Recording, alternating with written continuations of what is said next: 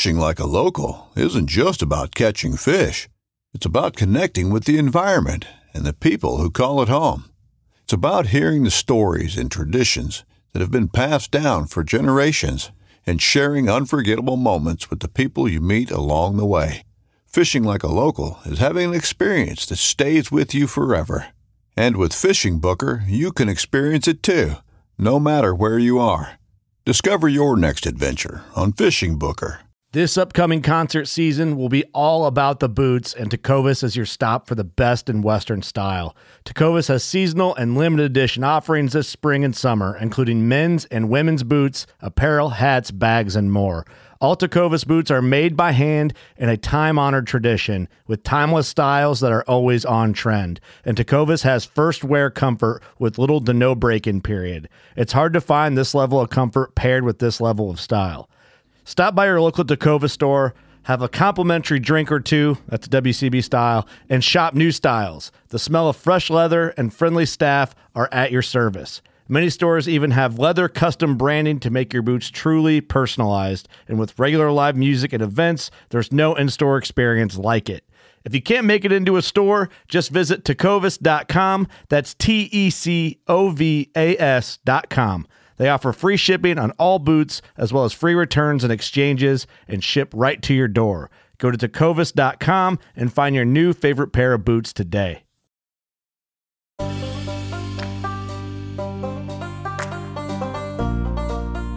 Wilderness is not a luxury, but a necessity of the human spirit. Edward Abbey. You know what platinum blazing is? Platinum blazing. No, I haven't heard that one. So, uh, platinum blazing is it is if you're like living really luxuriously on trail, like you're staying in the nicest hotel every town, you're going to a spa. Uh, I met these two ladies in uh, Duncannon, Pennsylvania, in a bar, and that was where I learned the term. They were like, "We're platinum blazing. Like we have a spa day tomorrow. We're getting pedicures." And I was just laughing like you. I was like, "This is this is super funny." But like, if you have the money, you could stay in a hostel of some sort almost every night on the AT. Like no joke. It's just a different. It's a different trail altogether. You know. I'm Doc, and this is the John Freaking Muir Pod.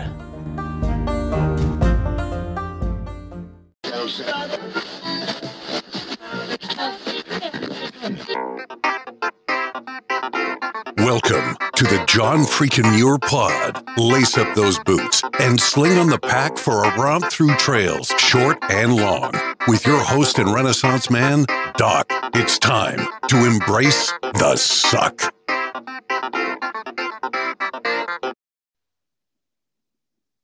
Welcome back to another week on the trail, dirtbags and hiker trash. I'm Doc, and this is the John Freakin' Muir Pod. Let's start off with a reminder. If you are enjoying the podcast, take just a minute, help us out, leave us a review on Apple Podcasts. And if you're not enjoying the pod, well, just go ahead and keep that to yourself. All right, let's get to this week's guest, who is a freshly minted triple crowner. Welcome to the John Freaking Muir Pod, Eddie Janicki. How's it going, Eddie? Good. Thanks for having me. Absolutely. Did I get the last name right? Uh, yeah, uh, Janicki. Yeah, Janicki. close. Janicki. Yeah, Yeah. I usually cover that before we go on air, but I was so excited to start talking tonight. I just went with it. Janicki. Got it. Yep. Okay. Hey, Eddie, since you you're a triple crowner, you, you've got a lot of miles under those, uh, I'm assuming trail runners. Um, during all those miles, did you happen to pick up a trail name? Yeah, um, my trail name was Bard, or is Bard still. um, and uh, yeah, I got that a couple days into the PCT in 2018. That was my first trail. Mhm. Um, yeah, a guy gave it to me because I was carrying a guitar, and I carried a guitar for the whole hike. Um, but it was funny at at the beginning. Um, I also had like a harmonica with the neck stands and some other stuff along with it. And a bunch of other heavier things that I ended up getting rid of, but the guitar remained. But um, anyways, initially he called me one man band, and um, I didn't like that name. It was too, it was too long. Um, so he was like, "All right, I'll think of something else." And then he called me Bard the next day. So I was good enough to stick. It, it's not the greatest name I've ever heard, but I liked it enough. Yeah, I like it. That's nice. I mean, you could have gone with one man band. He could have gone with minstrel. Could have Yeah, gone with oh, rockstar. I mean, there's there's some other ones out there too. Yeah, yeah. There's a lot of different ways you could go with it. hmm I've Now, I've I've- I've heard of a couple other bards, which makes me like it less. Uh, but that's all good. kind of want to be unique out there, right? Yeah, yeah, Mm-hmm. All right. Hey, I understand that we have a common friend. yeah, yeah.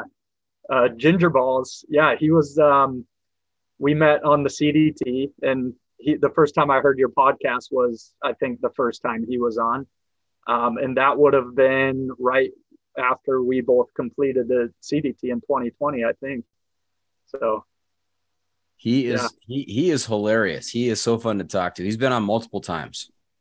yeah, he's just one of the best guys I've ever met. One one of the most interesting and definitely one of the most badass in the hiking world for sure. Um, but yeah, Yeah, I've been trying to get him on for a fourth time. We've kind of been playing this whole calendar Yeah. game where it, it- we've got something scheduled, then it falls through. We've got something scheduled, falls through, back and forth. Um, he's he's living his best life. He he, you know, I'm amazed at what he has done in addition to just being a triple crowner. Now he's he's actually Right. doing, you know, dog sledding stuff, you know, up in Alaska, which is just crazy. He has no experience in this, but he's done it now for a couple of years yeah, he's caught on with a with a group up there and is just loving it. So uh, I really want to talk to him about what he's been up to. yeah, it's incredible. I, I love following his adventures outside of hiking, and yeah, Okay. So you have listened to some episodes of the John Freaking Muir Pod. Do you have a favorite episode? Um, I've only I've listened to the Ginger Balls one, and then I just listened to one this week to to just kind of refamiliarize myself. I think it was um, uh, oh Kate. She didn't have a trail name. Kate Yes. in the Wild. Yeah. Kate, Kate the Wild, right? Yes. That was a good episode. oh, thanks. Thanks. Yeah, she was she was pretty entertaining to to talk to. yeah, it was funny for me because I actually just met a girl named Kate on the AT, and she also didn't have a trail name, but it was a different girl. But I was like, oh, is this the same Kate? Can't be. But yeah, so small world there. Her trail name is now just Kate. Just Kate. Two words. yeah, it's official. Yeah. So I only I only ask if you've listened to the podcast. I want to make sure that you are aware of a segment at the end of the episode called the Pro Tip Insight of the Week. It's where I will turn to you, Bard, and ask you to share some trail wisdom with our listeners to make their next outdoor experience even better. So don't be surprised. Yeah, I'm ready. Okay. The must bring gear review. Bard, another feature we've been doing this season is the Must Bring Gear Review, sponsored by the ultralight backpacking gear company Six Moon Designs. And here's how it works. If you were to let a stranger pack your bag with pretty much generic gear for a multi day hike, what is the one specific piece of gear you would insist on being packed? And if you've got a particular brand for that specific piece of gear, even better. So, Bard, what uh, what do you have to have out there? What's your must bring piece of gear? Um, well, there's a lot of things. It's hard to pick one because you, you don't want to bring like a good t-shirt and leave the shoes at home. But um, I would say like my go-to piece of gear is my hat. It's a, it's the same hat I'm wearing. Um, in general, a good hat that you like, I think, is really important. Um, early on in the PCT, I started with like one of those straw like uh, sun hats, and the first really windy day, it got ripped to shreds. So then I switched to this hat that I already had, but I hadn't been wearing, and it has it um it has really good like strap tightness on the back, so you can you can leave it on in the back of a pickup truck on a hitch or whatever. It's not going anywhere once it's tight. Um, so yeah, that would be my go-to. I think. All right, lean in. What's what's on the front of that hat? What's oh, the, it's uh, Schweitzer Ski Resort in Idaho. okay. That's one of my favorite places to ski. So, what is the criteria for hat? I mean, should it be a ball cap? Should it be a, a hat that that is uh, you know has a you know a wide brim all the way around that protects from the sun, protects your ears and your neck, or what, what's your preference? I think it should be like a ball cap style. This one's like a flatter bill and it has like the different panel design than like a standard baseball hat. But um it's important in the back to be to not have that brim because mine would like hit up against my backpack. Um but if you're someone who wears one of those like shorter ultralight packs, a wide brim hat's fine probably. But yeah, sun protection, comfort. I mean, Mhm. yeah, it's just a nice thing to have, I think. And and for me, as my hair gets longer, it's nice to just throw on a hat. like long hair is kind of a maintenance issue, so I've been wearing hats a lot more lately. Keep it all contained. Yeah, yeah, understood. Now, um, one of the things that's popped up the last few years has been this whole trend of sun hoodies. Do you do you ascribe to that uh, bit of apparel? Oh yeah, well I've seen a few of those, like the like Melanzana, um, and I actually have a really nice hoodie from App Gear Co. Appalachian Gear Company. Mhm. They sent me one before the AT, which was super cool. Um, but I honestly didn't wear it that much. It was too hot on the AT, too humid. Um, so I would mostly wear that in towns for comfort, not so much for like uh, sun protection. I- Is that what you mean? It's like a sun protective hoodie or like Yeah, some you know with the wide brim hat that goes all the way around. You know, you got your neck protected and everything else. And uh, if you go with a ball cap, what I've done is we're wearing the ball cap and the sun hoodie, and you don't have to worry about you know spending so Oh, much yeah. time slathering on the sunscreen. that's good for the back of the neck. Yeah, good point. Yeah. Also, with the if you have a long sleeved uh, sun hoodie, you don't have to slather up the you know the bug juice or the sunscreen on the arms either. So Right, right. Yeah, no, that's a good point. okay, It's the hiking pole. on to the next segment, the hiking pole, and that is pole spelled P O L L, like a survey, not the pole that you hold in your hand uh, while you're trekking out there. And this is a seven question survey, Bard, that's going to help me determine your level of sanity. At the end of this, I'm going to give you a score between one and 100, with one being completely insane and 100 being completely sane. So the higher the score, the more sane you are. Okay, gotcha. Okay. And you haven't seen these questions. You don't know what these questions are. Um, I have to tell you that there's an automatic 20 point deduction for triple crowners because you know you- there's there's some level of insanity involved with with hiking that many miles. Right, right. Okay. Okay, I'll so- that. Yeah. So you, disagree with that? No, nope, no disagreement there. At least it's not 20 per trail. That's true. That's true. Just just a, a stock 20. So highest score you can get is 80. Ready, ready to go? I'm ready. Let's do it. Okay. What, what would your family and friends give you give give you in terms of a sanity score? If I asked them? Um, probably around 50, 50, right there on the on the midpoint. somewhere in the middle. Yeah. Okay. How about do you have a boss? How about your boss? Um, he would, the boss would probably be higher or more insane, so lower, maybe like 25 or 30. Oh, really? Yeah. Well, because guy- work, work friends and bosses, they don't understand the whole deal as much as my family and friends do. So they're they're entitled to think I'm insane. That's fine. Okay. I thought maybe you put a better a better foot forward at work and pretended to be a little more sane. So that's why the score might go up. Well, well, yeah, that's a good point. So maybe I'm back at 50 again. All right. First question. Very easy one. Uh, trekking poles or no trekking poles out there? Uh, no polls. Yeah, hard Oh. no on that one. Hard? No, you've done all three American long trails with no poles. Yep. Yep. I never had poles. I um on the CDT there's a lot of dangerous river crossings, so I would just find like a temporary stick or walking stick and then once I cross the river toss it and move on. But but yeah, hiking poles they they really don't do anything. They help with your balance, but I have really good balance. So but it's a myth that they take weight off your knees and back. They really don't do that. Um, so yeah, I don't know. I think it's better to just develop more natural strength and better posture without poles. Um, Mhm. But it was a little awkward, I guess, because like my hands were free. So I think somewhere early on on the PCT, I started just carrying two smart water bottles in my hands. Um, and that worked good for me because I don't like using CamelBaks. So yeah, I, I just had water handy all the time. And so, Okay. Now, of the of the folks that you encountered out on the trails, how many? What, what percentage of people were without poles and were with poles?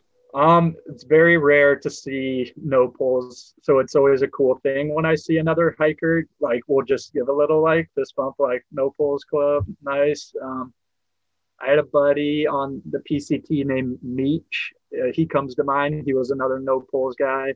trying to think of anyone else, but yeah, definitely rare. I would say over over ninety percent have their poles and and really like them. I- I don't want to knock it for people who like them because it does develop a good rhythm for people. I think, um, and I I ski a lot, so I use ski poles, and I I understand like the rhythmic aspect of it, but uh, yeah, yeah, both are both strategies are good. Yeah, I have to say that uh, that ninety percent of that that holds true for the guests that I've asked this question of. I think ninety percent of Oh, them yeah. say, yeah, I use poles. You're you're in the minority there. All right, question number two: boots or trail runners? Uh, definitely trail runners. Yeah, Mm. all the way. Um, uh, my favorite ones are uh, Nike. They're I forget the model. They're like Pegasus Trail Runner 36 or some number, but those are the best ones I've ever had by far. I've had that same pair three times now, and I love Okay. them. They're so good. Now, when Well, you I've guys Oh, Go sorry. go I've ahead. had at North Face as well, and some Salomons that Mhm. are pretty good too. But yeah. Okay, now when you get started hiking, I mean, did you feel the pressure to conform and wear boots, and you just kind of kind of learn from experience, or you, you just went straight, you know, uh, started I- with trail runners?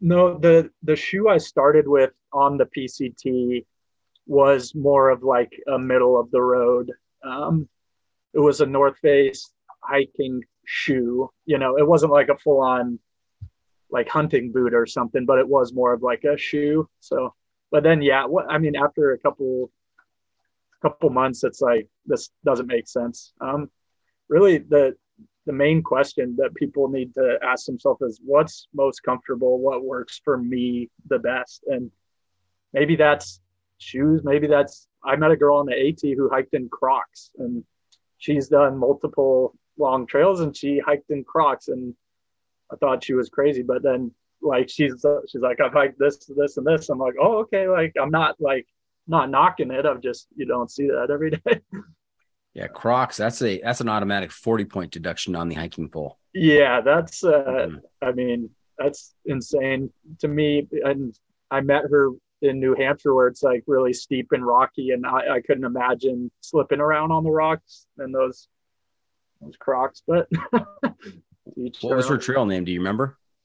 I don't remember. Um I don't remember. No, it might come to me. Yeah. It had nothing to do with footwear. It was nothing to do with the crocs. No. Oh wow, Yeah. that's that's surprising because that would just jump out as as a possible trail name yeah there. but she was hiking with her uncle they he had joined her for like that last month on trail or whatever it was but yeah nice girl All right. Well, Croc Girl, Croc Girl, if you're listening and you hiked with your uncle, was it on the AT you said? yeah at Yeah, Croc Girl, if, if you hiked with your uncle on the AT, reach out uh, via social media. Let's get you on the podcast. I want to talk to somebody who's done a, a you know a full through hike with Crocs on. That's Yeah. be a, a crazy story. yeah All right. Question number three. Your preferred, your preferred shelter system. Tent, tarp, hammock, bivy, or cowboy camping. um i would say tent is definitely the pre- uh, preferred option i did cowboy camp a lot on the pct which is always a blast but um that's definitely funner if you're with like a hiker family or other people um, the tent is just the best of everything. Like my tent, at least, you can leave the lobby door open and still get a good view of the stars or the sunset or you know the cliff or whatever.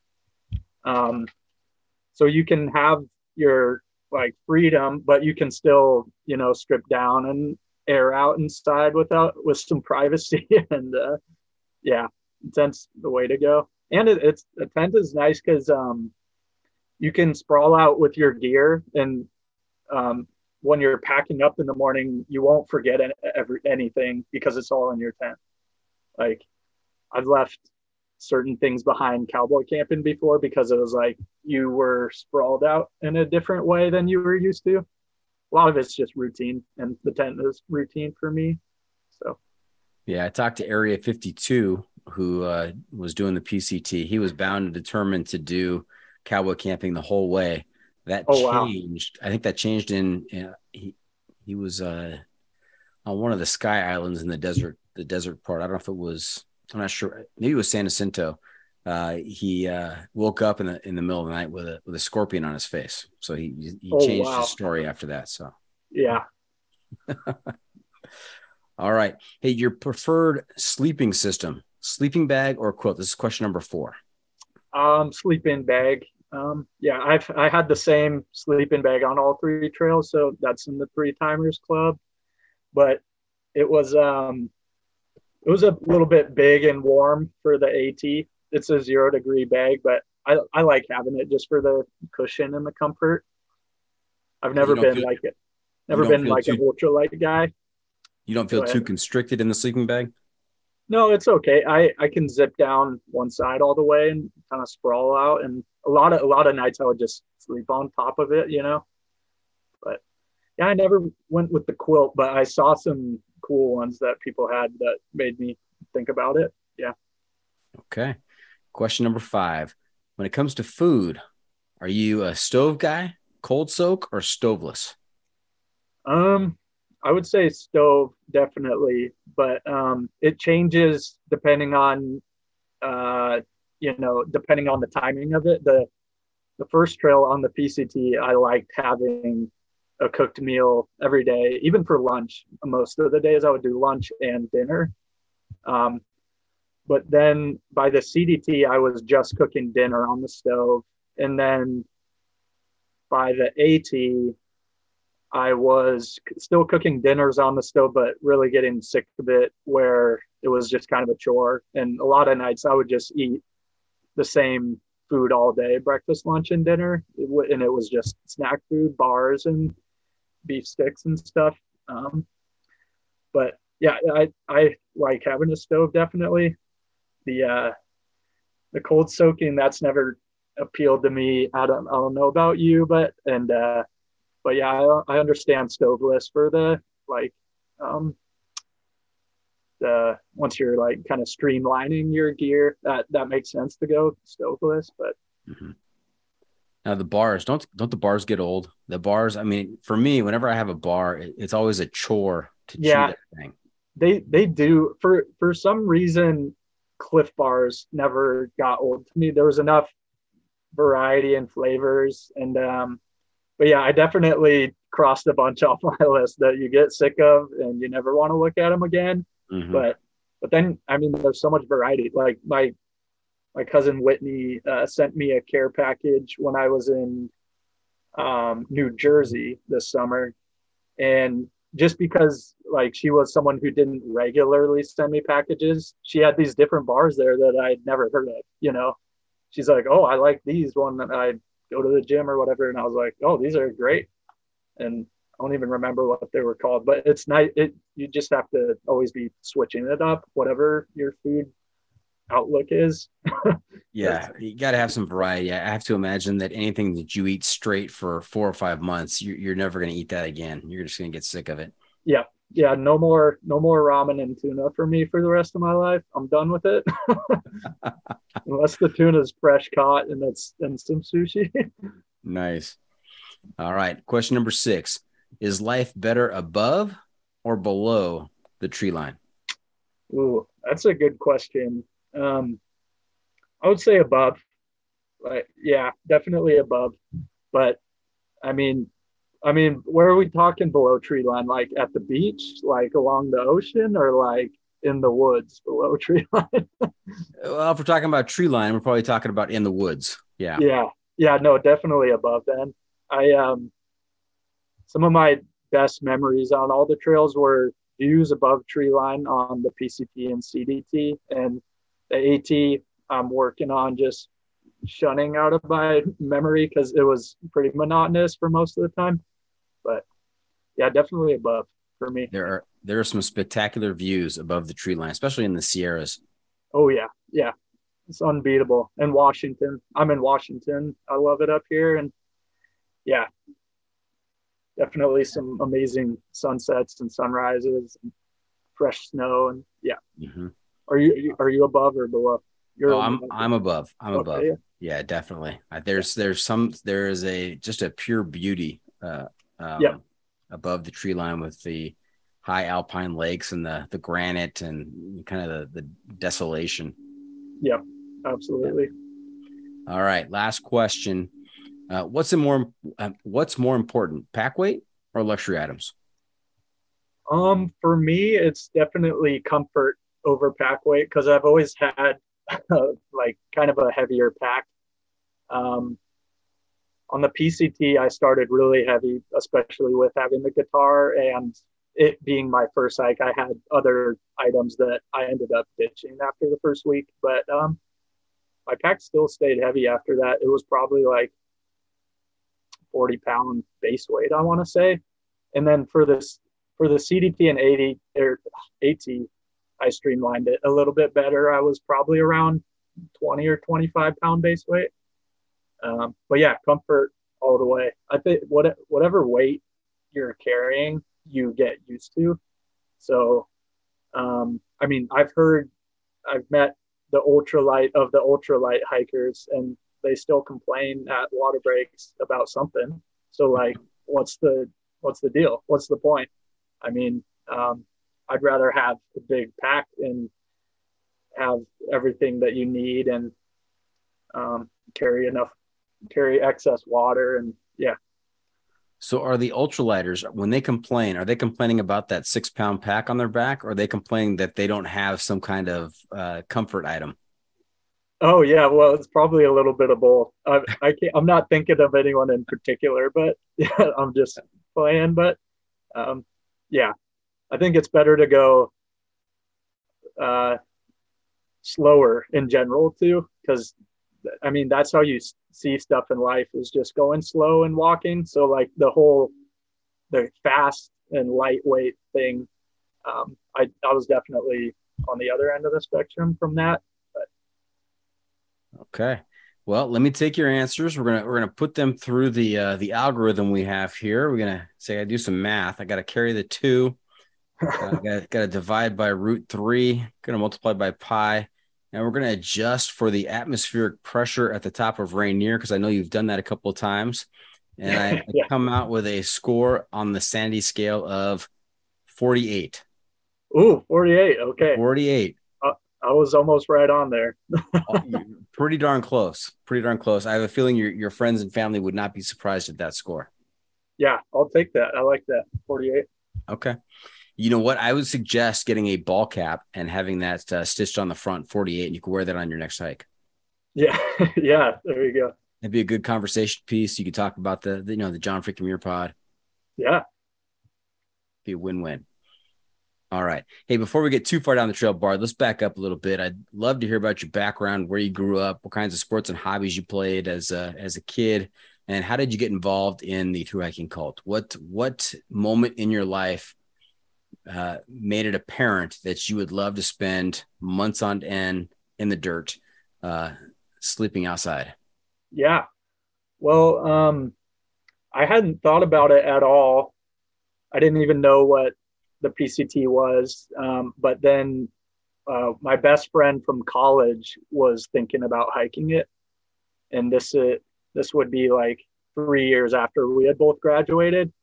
Um, because his brother his brother is also a triple crowner now his brother had hiked the at and was getting ready to do the pct so um so i started planning it with them and it was all three of us we stuck together for the majority of the trail, um, which was great having like a, a hiker family the whole time.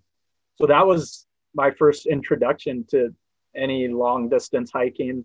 But to back up further, I was um, I was always really outdoorsy as a kid, and our family was always in the outdoors, um, just skiing and mountain biking and hiking, mostly like day hikes or weekend long trips. But um, and um, and my grandpa was a logger. Uh, the logging company he started is still in operation to this day um, in Sedro-Woolley. Um, so in high school, I I worked some logging jobs for a friend of his, not for that company, but um, so my first work experience was in the outdoors, and um, I just loved it. And um, and I also grew up partially um, in the San Juan Islands, if you're familiar where those are, like northern Washington. Um, spending a lot of time out on the ocean, um, but also in the woods on the islands, like just building stupid little trails with my cousins and stuff like that. Um, so all that stuff as a kid like adds up in a way that um, you don't really like comprehend. So I didn't know what the these trails were, but when the time came to think about it, it was like, oh yeah, I'm ready for something like that. Um, and I didn't even know that I would be, you know. So in that sense, I'm thankful for uh, my buddy Eric for even inviting me or thinking about it himself and then thinking about me. Um, so, so yeah. what was it like growing up on the island? I mean, how how how big was the town? Was it was it well populated or? It's it's very low population, um, wow. but you can actually drive a car to it. So okay. they they diked a road out to the island in 1932. Um, so it's it's accessible by car, but it's still technically in the San Juans. But um, I say I partially grew up there because it was mostly in the summers, and then in the during the school year, I would uh, live down in Woodinville and Seattle area. So it was like a back and forth life. Um, but yeah, a lot of my outdoor influence comes from those summers. Absolutely. Um, nice. Any brothers and sisters? Yeah, just one brother, um, identical twin actually. So oh, a twin. All right. Yeah, yeah. We've been on some epic hikes together too. Um, he's very athletic and outdoorsy himself. So yeah. Okay. I'm always interested interested to hear if the siblings have a similar interest in the outdoors and in doing doing long distance through hiking.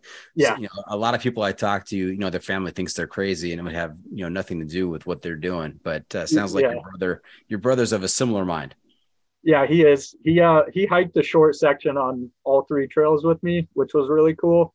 But yeah, I definitely uh almost broke him a couple times with, with uh there was um yeah he he hiked on my probably my rainiest hiking day ever was on the AT this summer and he was with me for that stretch. It was in North Carolina and it would it just rained piss rain for like 72 hours straight, like no joke. And um, yeah, he was with me for all that. It was it was a grind. We were not in a good mood at the end of that, but yeah. So he's he's been through some good experiences.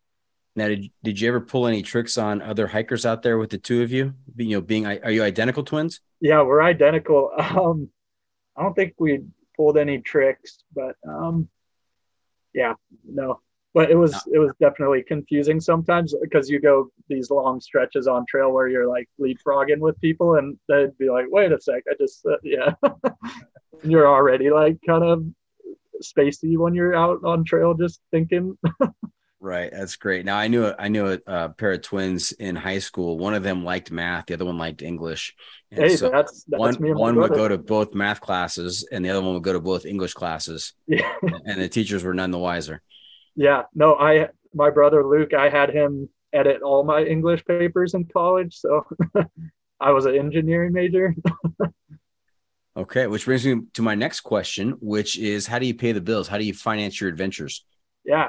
Um, so my degree was in civil engineering and um, I'm now a project engineer for a general contracting company in Seattle.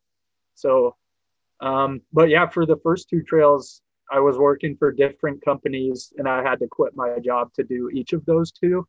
But this third time around, uh, they were really cool about it and uh, they just called it a leave of absence. And I'm getting ready to go back to work here pretty soon in a few weeks. Um, but yeah, to pay to uh, finance the hikes, you just I just saved up, and um, once you're okay with the decision of okay, I'm gonna live without a income for six months, it's actually very freeing, and um, I recommend people to do it that way if they can because it's nice to have some financial comfort when you're on trail. You know, it's nice to be able to stay in a motel or eat a good meal and not worry too much about it as long as it's within your budget, you know.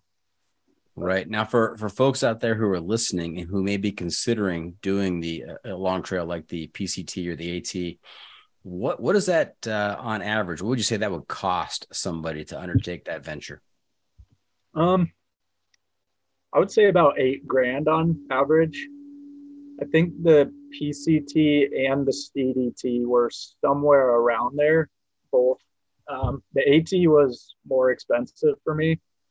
Um, I felt like I was staying in more motels alone without people to split the cost. Mm-hmm. So I think that's what uh, adds it up. And if you take double zero days, you're going to be spending money in town. So, right. Now, I think that there's probably a lot of, uh, I'm going to use this, you know, air quotes on this. There's a lot of normal people who are listening to this who have an interest in the outdoors and are, right. you know, dreaming of what may be possible. And they think to themselves, how can you possibly leave your job for five or six months? How can you be unemployed, take that kind right. of risk? And I think, I think even in, I, I, think now in today's society, after the pandemic and everything else, or in the tail end of the pandemic, we're still in the, however you want to define it, you know, what we've gone through the last few years, there is such a staffing crisis uh, across the country where people have you know right. made decisions that they're gonna they're gonna uh, in terms of their work they're gonna do it this way they're gonna work remote they're gonna they're gonna work part time whatever whatever the decisions may be there there are so many openings I think the fact that that we have a staffing crisis and there's so many openings that might even lend itself this this environment might lend itself to people who can then kind of take a flyer, say, I'm gonna I'm gonna resign, I'm gonna quit my job, I'm gonna hike for five or six months, and I'm gonna come back, and there's gonna be a position somewhere for me, right, in, in the right. field that I'm in. Yeah, no, definitely. I think, uh, and then like the pandemic was probably good just overall in making people really internally question what value is in their life, whether it's exercise or work versus play and how do you meld those two things. Um, yeah i consider myself lucky that i got my my mind thinking about work life balance before all that. Um, and um, in construction engineering it's it's nice because you can kind of go by the life of a job so like my first job out of college was three years long just on one project in downtown seattle so at the end of that three years, I was kind of at a natural mental shift in my work anyway. So it was like a natural time to lend my mind to thinking about other opportunities and stuff. But um, yeah, no, definitely. Um, but a- another thing about the pandemic that was funny was I missed the whole pandemic. Basically, I was on the uh, CDT so, like I told you, this is my first time using Zoom. I missed the whole work from home Zoom culture. I was like, my girlfriend's calling, like, there's riots in Seattle and you're not going to believe what's going on. And I'm like going through the desert in New Mexico. I'm like, that's great. But I mean, out of sight, out of mind. But, Keep on trucking. That's right. Keep on trekking. Yeah. So all right. Hey, we're going to take a quick break. When we come back, we're going to talk about uh, some of your adventures and uh, if you've encountered any type 2 fun out there. So stay tuned. We'll be right back.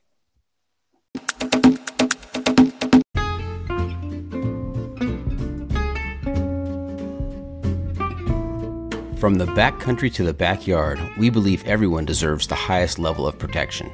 Since 1984, Sawyer Products offers the best, most technologically advanced solutions for protection against sun, bugs, and water using time released liposome technology, topical insect repellents, and new standards in water filtration. And with every Sawyer product you buy, you are helping to provide clean water through 140 charities in 80 countries with their long lasting water filters. Every Sawyer product you buy is an investment in our common humanity. Choose Sawyer and keep the adventure going, knowing that their products have been tested and chosen by those who count on serious protection on the trail all day long.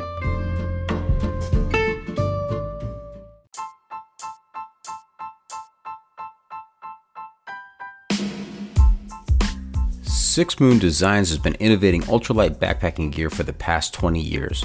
With a wide range of products ranging from ultralight shelters to backpacks and accessories like their extensive line of trekking umbrellas, Six Moon Designs is sure to have a great piece of gear for your needs.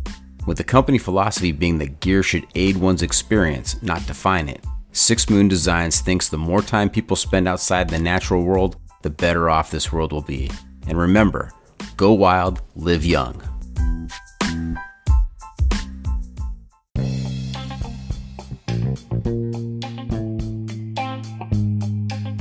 This episode is sponsored by Jolly Gear. Are you tired of compromising between the ventilation of a button down and the full protection of a sun hoodie? With the Triple Crown button down, you can have the best of both. Plus, their fun standout patterns will have you the talk of the trail. Visit them at jollygear.com.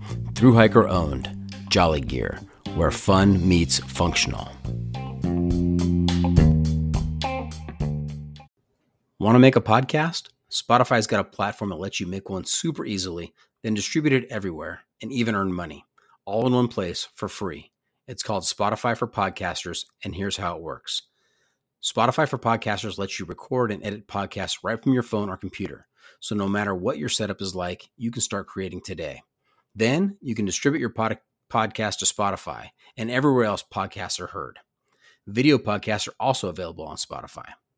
With Spotify for Podcasters, you can earn money in a variety of ways, including ads and podcast subscriptions. And best of all, it's totally free with no catch. Since I discovered Spotify for Podcasters, I feel like my creativity has raised to another level. I highly recommend you give it a try. Download the Spotify for Podcasters app or go to www.spotify.com backslash podcasters to get started.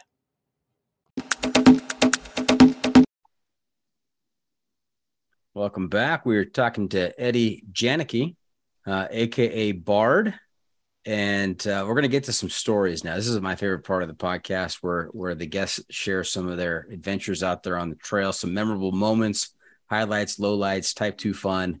Uh, it's, it's your turn now, Bard, to entertain us with some of the stories. Now, I understand that you you kind of got your start, or maybe some of your big accomplishments early on involved uh, Mount Rainier. Yeah. So uh, before all the hiking began, I so yeah, Mount Rainier. That was right after I graduated from college. I was home for about a year, and me and the same friend who went on to hike the PCT with me, me and him were like really wanting to hike Mount Rainier. So yeah, we did. We summited in 2016 um, we did it the guided route, which because we were inexperienced, and that was a good way to do it. But yeah, that was really really fun and really uh, kind of one of the benchmark like eye opening things that would lead up to hiking. But um, yeah, after doing that one, I continued on to summit the rest of the volcanoes in Washington. So there's four others besides Rainier. Um, and yeah, I just knocked those out over the next few years. A couple of them were between the PCT and CDT, I think. Um, yeah. Okay. Now I, I, went to Seattle this past summer, and oh, Mount nice. Rainier. Mount Rainier is a fixture in the back. Yeah. It's always. Oh, yeah. I mean, you can tell where you are, you know, depending on where where Mount Rainier is on your on your compass here. Yeah. And so it, it is it is a it is your what you would think of with a a, a an imposing, majestic mountain. It looks like it. I mean, it, has got that yeah. shape to it. It's and, it's big, yeah. Yeah, but it's not as big, it's not as tall, not as high as Mount Whitney. But Right. Mount Whitney, I mean, if, if you were to even if you were standing in Lone Pine and you're trying to trying to pick out Mount Whitney, yeah, you'd have a difficult time picking out which Yeah. one is Mount Whitney. There is no mistake about which one is Mount Rainier. Right. Yeah. Yeah. No, there's no mistake in it. it. That's like the prominence they call it. Like it's a very prominent peak. And uh, on certain days, like if it's a clear day, it looks humongous, and then certain other days it looks smaller. It kind of comes and goes, but um, yeah, it's definitely a fixture. It was. Um, I knew it'd be a cool thing to be able to because you look at I'm looking at it every day, so it's cool to say like, oh yeah, I've been to the top, and yeah. I think that's interesting that when something is when you live in the neighborhood of something and it's it's on the horizon and you see it on a daily basis, it's almost like it calls to you. I mean, it yeah. kind of wiggles its way into your brain and you become fixated with it. I mean, we've yeah. got we've got a couple of local small uh, prominences, uh, hills, top, you know, high hills. I'm not gonna call them mountains, but high hills yeah. in my in my you know looking out from my backyard, and you know it, it, calls to me, and I I end up going on that trail and and, and doing that so often. It just kind of wiggles into your brain. Yeah, absolutely. All right. Now in 2018 is your PCT through hike. You started with the PCT. When you started, did you know that you were going to want to do all three, or was this kind of like, let's see how this goes? I thought that it would be the only one. Um, well, I mean, because in the beginning, I didn't know anything about through hiking. I didn't know that was a thing at all. Um, and I didn't know what the PCT was. Um, so I, I just thought it would be just one trail and then move on with life kind of thing. But um, it was such a rewarding experience. It was incredible in every way. And then after a couple years of working and getting back to life, I just started getting the itch again. You know, you start getting the wind under your feet and feeling like getting back out there. So, and then, then it was like, okay, I'll, I'll do the CDT because that was um, the next most epic one um, in my eyes and the most appealing with mountains and true desert and everything. It was so that one was kind of calling out to me. Um, and then, um, but still, I didn't think I would hike all three. But I know that I knew that um, doing the AT is kind of a requirement after you've done the first two like that. So, but in my mind, I was like, oh, I'll get to the AT at some point in life, maybe when I'm 60. You know, I I had zero desire to do the AT and my suspicions were confirmed of of not really wanting to do it. But um, I had some fun on the AT. But but yeah, I I didn't intend on hiking all three. It just turned out that way. Um, now, Bard, there are there are some through hikers out there who will will live and die saying that the AT is the best. It's the oldest, got the most history. That is the best American long trail yeah, they're crazy. They're a number one insane on your scale. I I'll tell you, I met a guy the day before I summited Mount Katahdin. I met a guy who it was his seventh time hiking the AT. Seven. And he was a great guy. He was super nice. Um, Richard was his name. And um, but yeah, in my mind, I'm like, this guy's this guy's crazy. Like, has anyone told him there's other trails out there? but no, I mean, to, it's um, I can joke about it all we want, but like, it's uh, it's what you know. Like to me, Washington has always been the most beautiful place on earth, and to someone who's grow who grew up in you know North Carolina or Massachusetts, wherever it is, they they may have been looking forward to that their whole life, and you can't take that away from them. But um, but I would say that if you um, if if you're just someone who's looking to do a hike and you don't really know, do your research. And if you know it's only going to be one, just do the CDT or do the PCT.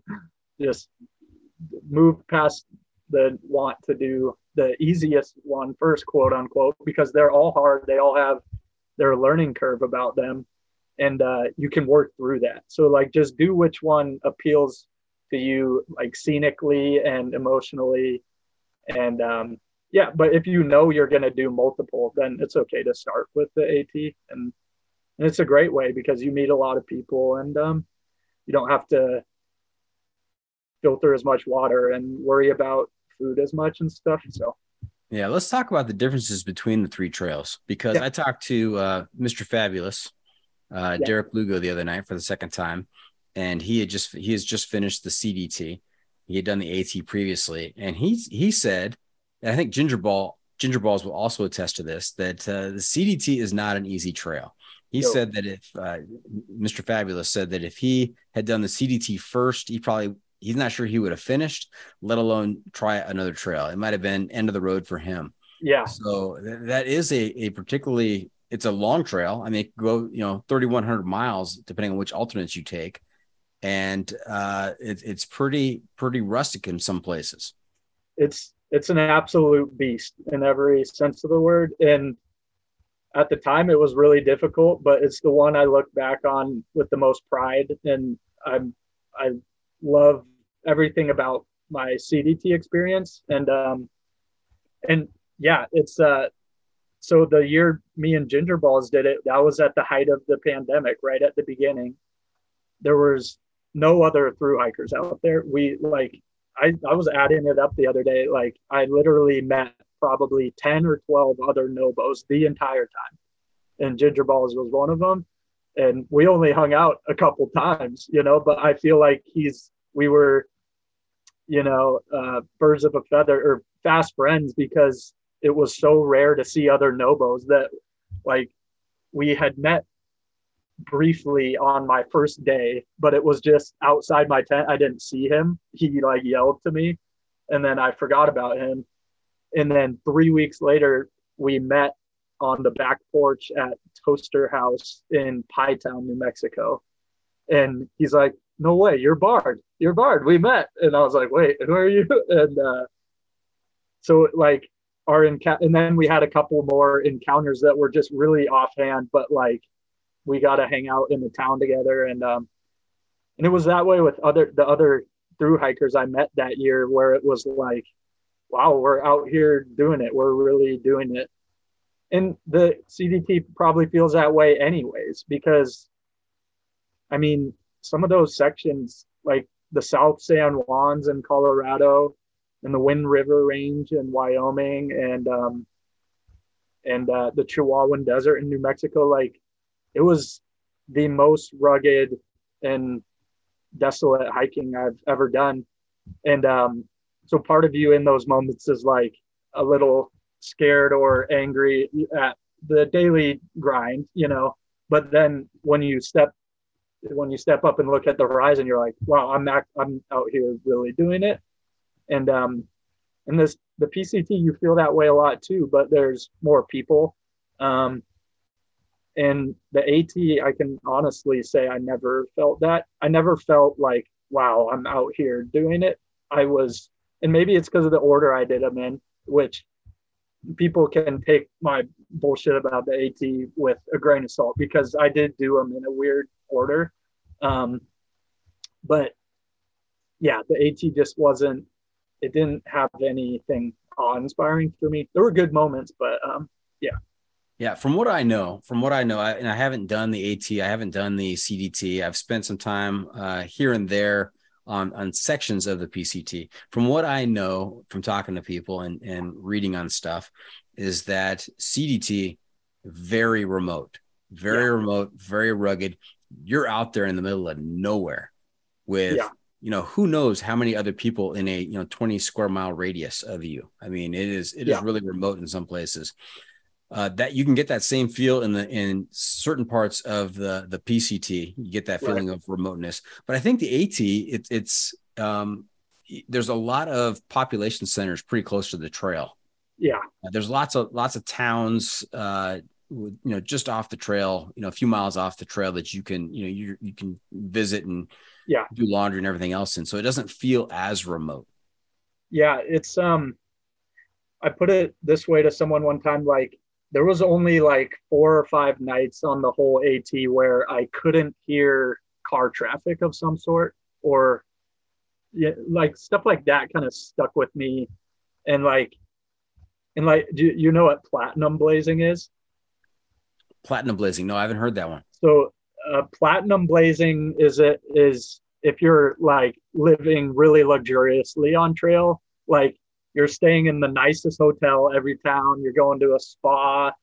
Uh, I met these two ladies in uh, Duncannon, Pennsylvania, in a bar, and that was where I learned the term. They were like, "We're platinum blazing. Like we have a spa day tomorrow. We're getting pedicures." And I was just laughing like you. I was like, "This is this is super funny." But like, if you have the money, you could stay in a hostel of some sort almost every night on the AT. Mm-hmm. Like no joke. Um, so, but um, I forget where I was going with that. It's just a different, um, it's a different trail altogether, you know. Um, Yeah, if you really want to do platinum blazing, you can do the Camino de Santiago over in in Spain. yes, yeah, that Right? was, I mean, I yeah. hear there's a there's a hostel and a pub, you know, every night. I mean, there's yeah, yeah, You really don't have to. You don't have to carry a tent. You don't have to. You know, carry a lot of stuff. You Yeah. just walk to the next pub and you have a beer and get some dinner and and uh, go to sleep on a bed. yeah. No, that's definitely on my long list of wanting to do eventually. That'd be a cool one. Okay. Now, any any times out there on any one of these three trails where you thought, "Wow, I have gotten myself into a real situation here." Yeah, um, there was, well, there, my mind goes to a million places, but there there was several on the CDT alone that were were where I had to catch my breath afterwards. And the first one was just this really sketchy snow traverse in the San Juan Mountains.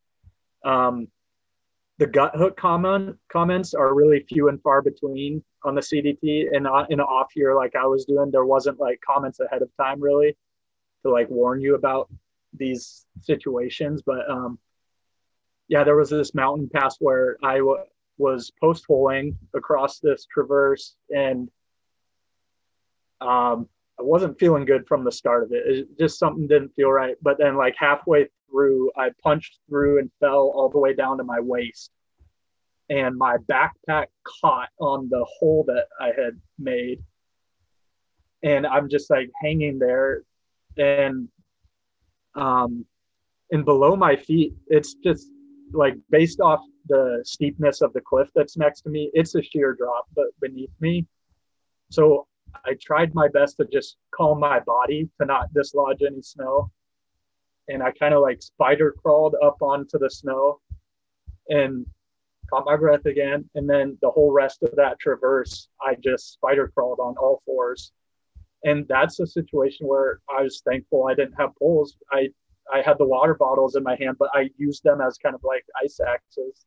And I crawled my way across and um, that was like that was like a legitimate near death experience. Um, Yeah, so you It kind was- of distributed your weight by spider crawling, right? You kind of uh, Yeah. put, put, divided your weight in four by having four points of contact, yeah, exactly. and, not ha- not having it on just two feet and and slipping through, falling through the snow and the ice. exactly. Yeah, you want to get big and wide, and um, yeah, so that was really scary. Um, and then there were there were some wildlife encounters. The first time I saw a moose was terrifying, just because it was closer than I wanted it to be, and um, and I'd never seen a moose before. That was crazy.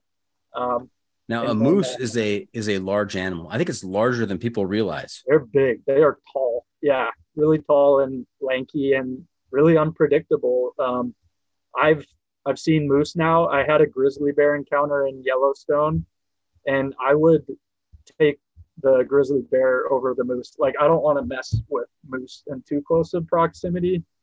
Um, but uh, yeah, That's, that was a- that's, that's a good statement. I think that's the right statement. You'd Yeah. rather have a grizzly than a moose because I think from statistics, the moose are the are the is the more deadlier animal. I mean, they, Yeah. they people people die more often by run-ins with with mooses, meese, Yeah. moose. yeah, Yeah, I don't I don't know with with with moose than they do with with grizzly bears each year.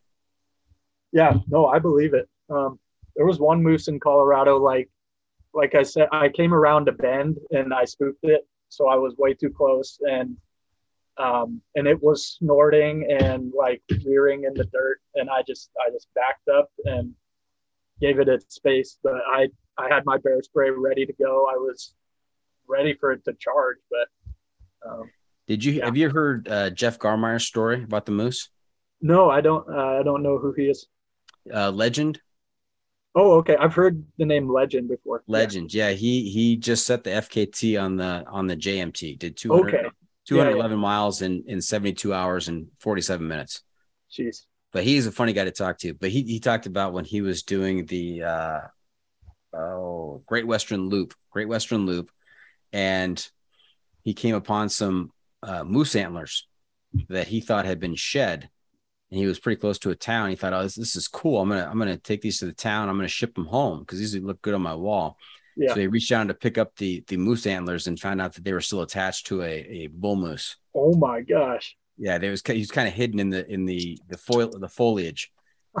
so he spent the next uh, 10, 15 minutes uh, zigzagging and hiding behind a tree till I forgot about him. That's crazy. wow. Yeah. I didn't get that close. okay. Any any other moments of uh oh my gosh or type two fun you want to share? Um, there's a bunch I could go on forever, but um, it was another like kind of. It wasn't as scary as that first one on the CDT, and this was also in Colorado. There was a river crossing where I reached where the supposed bridge was supposed to be, and there was no bridge. And after a while looking, I saw that it was it had just been washed out and like abandoned on the other side of the riverbank that I had to get to. So um, I spent an hour like going up and down the trail trying to find a good spot to cross. I was hoping for a spot where I could just jump across because it was kind of like a meandering river where I was. And it was snowing. There's snow on the ground at this time. And um, it's it's like an hour till it's going to be getting dark. So I'm like, I can camp and look more, or I can just go for it. And um, so I just went for it at a bend that I found, and it seemed shallow enough for like the first half of my crossing, and then I realized that it dropped way off dirt where the bend got fast, the current got fast. So when I realized that I might be going in the drink, I took my backpack off and like slung it all the way across to the other side. That was reachable. Um, threw my phone and everything over, and then I had to swim the rest of the way. It was probably like 15 or 20 feet, and um, and that was yeah, that was exhilarating. That was like that was crazy. Um, just because I was like, whoa, it, it was kind of fun. Like I knew that I wasn't gonna like die, but um, I was freezing my ass off though when I got out, and I had I, I didn't have time to like sit and make a fire or anything, but I just you know dried off with dry clothes and just like regained my my mind and then and kept hiking. But yeah, I forgot Right. about that. Yeah, that was Now, crazy. were you were you hiking with anybody at that point, or were you on your own out in the middle of nowhere, swimming across this river? I was I was out on my own. Yep, middle Wow. of nowhere. Yep. Talk about exhilarating. Yeah. That's uh, that's crazy. All right. Hey Bard, uh, of these three trails, can you remember a particular moment that was the worst weather you ever encountered? the worst weather. Um, well, I, I definitely hiked through some like snow, sleet, kind of like thunderstorms in Colorado above tree line. Those come to mind. Um, the most recent one was the rainiest hiking day of my life on the AT, which I might have touched on earlier one before when we were just talking. But my brother was hiking with me and it rained on us for like 50 straight hours, like nonstop downpour. And um and it was in this section in North Carolina where it was like really rocky at the top of these hills and it was foggy. So like a lot of it looked the same. And after like a few hours, we thought that we had got turned around, but we didn't. And like our minds were playing weird tricks on us. But that was a wet, wet couple of days. Now, Bard, is it safe to say that with 50 hours of pouring rain, nothing is waterproof? Any No. waterproof product that claims it's waterproof, you No, put it through wet, 50 yeah. hours, you put it through 50 hours of, of downing of, of Yeah. downpour, it's not waterproof. Yep, no, we were wet down to the core, and I couldn't. You couldn't use your phone for Guthook because it was just wet. I- I mean, there was nothing you could do, and um, it was it was crazy. That's one time where I uh, valued or um, appreciated the value of the shelters on the AT. I don't I don't like them generally, but that was a nice day where the end of the day we were able to like at least get undercover a little bit. Um, okay. Now I understand that something special happened at the end of the AT. Yeah. And yeah. How, so how, how before we get there, how, how how far removed are we from that moment of finishing the AT? How long ago was that? it was like a month ago, Okay, so it's like still a month pretty, and pretty month fresh, and five days. Yeah. pretty fresh. Month and five days, but who's counting, right? Yeah. Who's counting?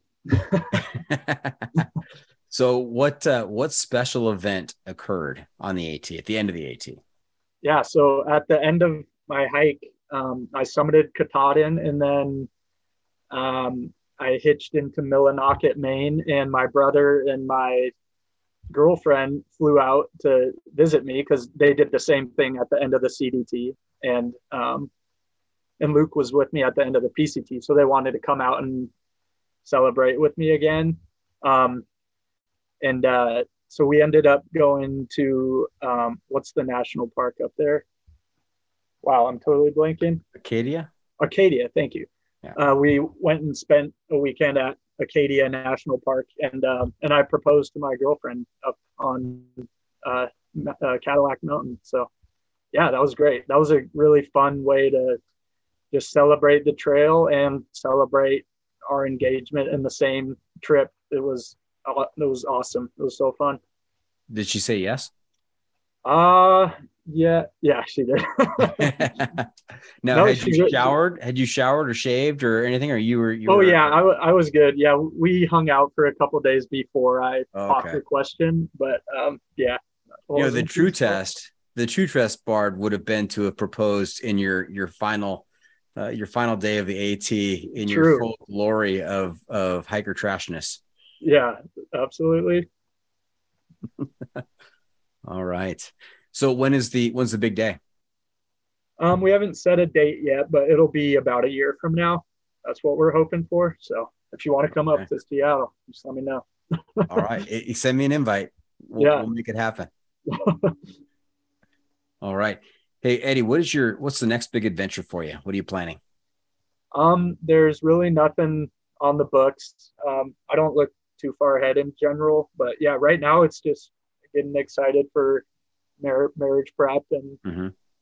um, That's Yeah. pretty big. That's a big adventure. oh yeah, I would say it's it's the biggest. Yeah, Yeah. um, I'm really excited. But um, but yeah, You know, I've heard I've heard Bard that uh, uh, a m- man is not complete until he's married. Once he's married, then he's finished. he's finished or complete. You know, he's finished. He's finished. yeah. Uh, yeah, no, I'm I'm really looking forward to it all. It's going to be a blast. hmm And you'd mentioned uh, the Camino as being a bucket list item. Any other items on that bucket list for you? Um, there's there's a there's some shorter trails. Like there's one on the west coast of Vancouver Island that I've heard about that would be really fun. Um, and that one appeals to me because I could have like a family of mine drop me off by a boat and then pick me up by boat. So that might be kind of cool to explore. Um, but Have you given Have you given your fiance a trail name? uh, no, I haven't given her a trail name, but um, Should we Yeah, think she- of a couple trail names? Couple couple possibilities here. Maybe she could try them on. yeah, we could. Yeah, I'm trying to think. Um, Does she have any personality uh, peculiarities? Uh, any any funny stories that we could we could work into a trail name? I don't know. She's definitely been on some good hiking trips with me. We did the uh, the Grand Canyon rim to rim Mhm. a year ago. That was really fun. Um, she likes snowshoeing um, as well as regular hiking. Oh, uh, on the CDT when she visited me, it was in Yellowstone, Wyoming, and I thought it was going to be this nice, like sunny section because it's in August, right? And um, her second day with me, it starts dumping snow in August, and I was just, I like, I was just laughing. I was like, this is what would happen on the CDT, like. And we hadn't been dating too long at that time, so I was kind of nervous for her to like come out to trail and see me, you know, because we took a little break there when I had to leave for trail. Um, but it was just it was so funny that it was just dumping snow and at the end of August in Wyoming and um, so and she stuck with it. So she's a she's a trooper. Oh yeah, absolutely. Yeah, Yeah. that was really fun. We we were able to get a big fire going that night in the snow and rain, and yeah, we made the most of it for sure. Okay. So- Well, many happy trails in your future. Happy Yeah, for you. All right. Hey, uh, Bard, do you know where we are? Uh, where's that? The pro tip insight of the week. Oh, That's let's right, half calf. We were at that time of the episode where Bard gets to share some trail wisdom with our listeners to make their next outdoor experience even better. So, what do you have for us? Um, there's a lot of pro tips that I could share. I was thinking about it actually, um, but I think the one that's uh, with me most recently because of the getting off the AT, my biggest tip to people would be to dry camp. You know what dry camping is? That's where you're not near a water source. You've got to you got to bring your own water with you. Exactly. So I would say dry camp more often uh, than you feel like, or like force yourself to dry camp. Pack more water than you need at all times, so that if you come across cool camp locations during the day, you can set up there. Like, don't worry if you only did eight miles that morning or whatever. Just just set up there if it's if it speaks to you. Um, and then like further on that, people on the AT, I urge them to get away from the shelters. There, people get sucked into hanging out at the shelters too much, and um, I just that's I don't enjoy that. I I only camped at shelters like four or five times probably, and I was in my tent, kind of away from the shelter. But um, but yeah, I had some amazing views because of not doing that. Like it's so much fun to camp up on like near a cliff where you can watch the sunset and have your dinner or um you know it, some of my some of my favorite memories that come into mind like in these fleeting moments throughout the days are cool campsites like goat rocks wilderness in washington state comes to mind and um, stuff in the high sierras um, and um, yeah so i'd say dry camp more or at least go up you can be by lakes and rivers and stuff but get away from um, boring camp locations i guess Nice. Yeah, I mean you're out there, you're out there, you might as well take full advantage. Get away from the boring areas and get to the epic areas. Yeah. Yeah absolutely Okay. So there you have it. That's it. This episode is just about in the books. Hope our listeners enjoyed our time with Bard. Want to thank him for joining us this week. Eddie, how can our listeners keep up with you on social media and where can they find updates on your latest adventures? yeah um, i just have the one i have instagram um, just at eddie janicki yeah feel free to follow along Okay. Remember to check out the pod on social media as well. We are on Facebook, YouTube, Instagram, Twitter, and TikTok. And if you have comments or clips you want to share, you can send it to me at johnfreakingmuir at gmail.com. The Adventure Media Recommendation. Bard, I'm also looking to you to share a recommendation for a book, a movie, documentary, uh, YouTube channel, something that's going to help keep our listeners connected to the outdoor adventures. We're calling this our adventure media recommendation. What do you recommend for us? So does this can this be like fiction or like Oh, absolutely. Yes. Oh, okay. Well, um, I mean, for me, the best outdoor book books of all time are the Lord of the Rings. Um, so that's number one. I just got to get that one out of the way. Um, And Bard, stop right there for a second because I have to confess that about uh, I don't know three weeks ago, I was on my Kindle and I said, you know what? I wonder if the Lord of the Rings is on Kindle Unlimited. And sure enough, it was. I am. Ooh. I have just finished Return of the King, so No I, way. I'm fully. I'm fully feeling that recommendation. It awesome, That's- awesome set. Took me back to my childhood. that's uh, awesome. Yeah. Yeah. Yep. Great. Great recommendation. What else? You sound like you had another one coming. Um, uh, the the author Cormac McCarthy, if you know who he is, uh, uh, like the one of the more recent books I read was by him, The Crossing, and um, I or I listened to it on audiobook when I was hiking through New Mexico on the CDT, and that was really cool because the character in that book is kind of just meandering through the Southwest through New Mexico and Mexico and Texas. And uh, yeah, I just uh, that was fun to listen to while you're hiking. So I would encourage people to listen to books that are good for where you're hiking. Maybe it's kind of a fun way to do it. And um, yeah, yeah, so if you're doing so if you're doing the TA, the TA in yeah. New Zealand, the listen to Lord of the Rings. Yeah, right? that's where, that's yeah, where it was filmed. Go. Perfect, perfect.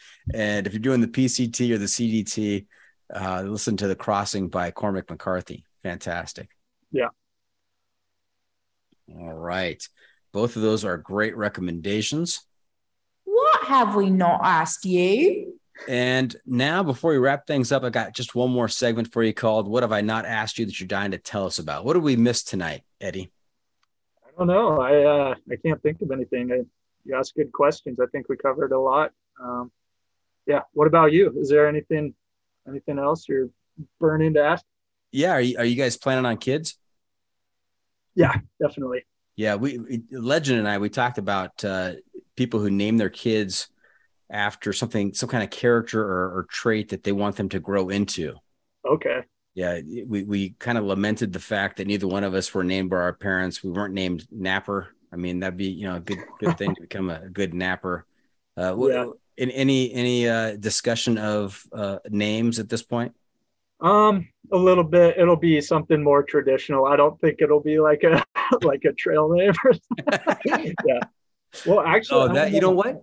That's a great point. I mean, if I wonder if there's a, a married couple out there who are both triple crowners who had just they went you know full full bore, bought into the whole culture yeah. and lifestyle, and named their kids trail names. Just you know, yeah. Hi, meet my son Cheese, and uh, this is my son Ginger Balls. Ginger balls, right? Naps, uh, little Skittle. Yeah, there, yeah, the, the, the possibilities are endless. yeah. Do you have kids, Doc? I have three. I have three. The one do the the the transitions or the introductions to the segments. That's half calf. Oh, nice. That's your daughter. That, that's my daughter. Yeah, my youngest daughter. Uh, I've got a son, jukebox, and uh, my oldest daughter. I she's not interested in trails, so I I I don't have a trail yeah. name for her. Yeah. I, I, have other names for her, believe me, but uh, not not a trail name.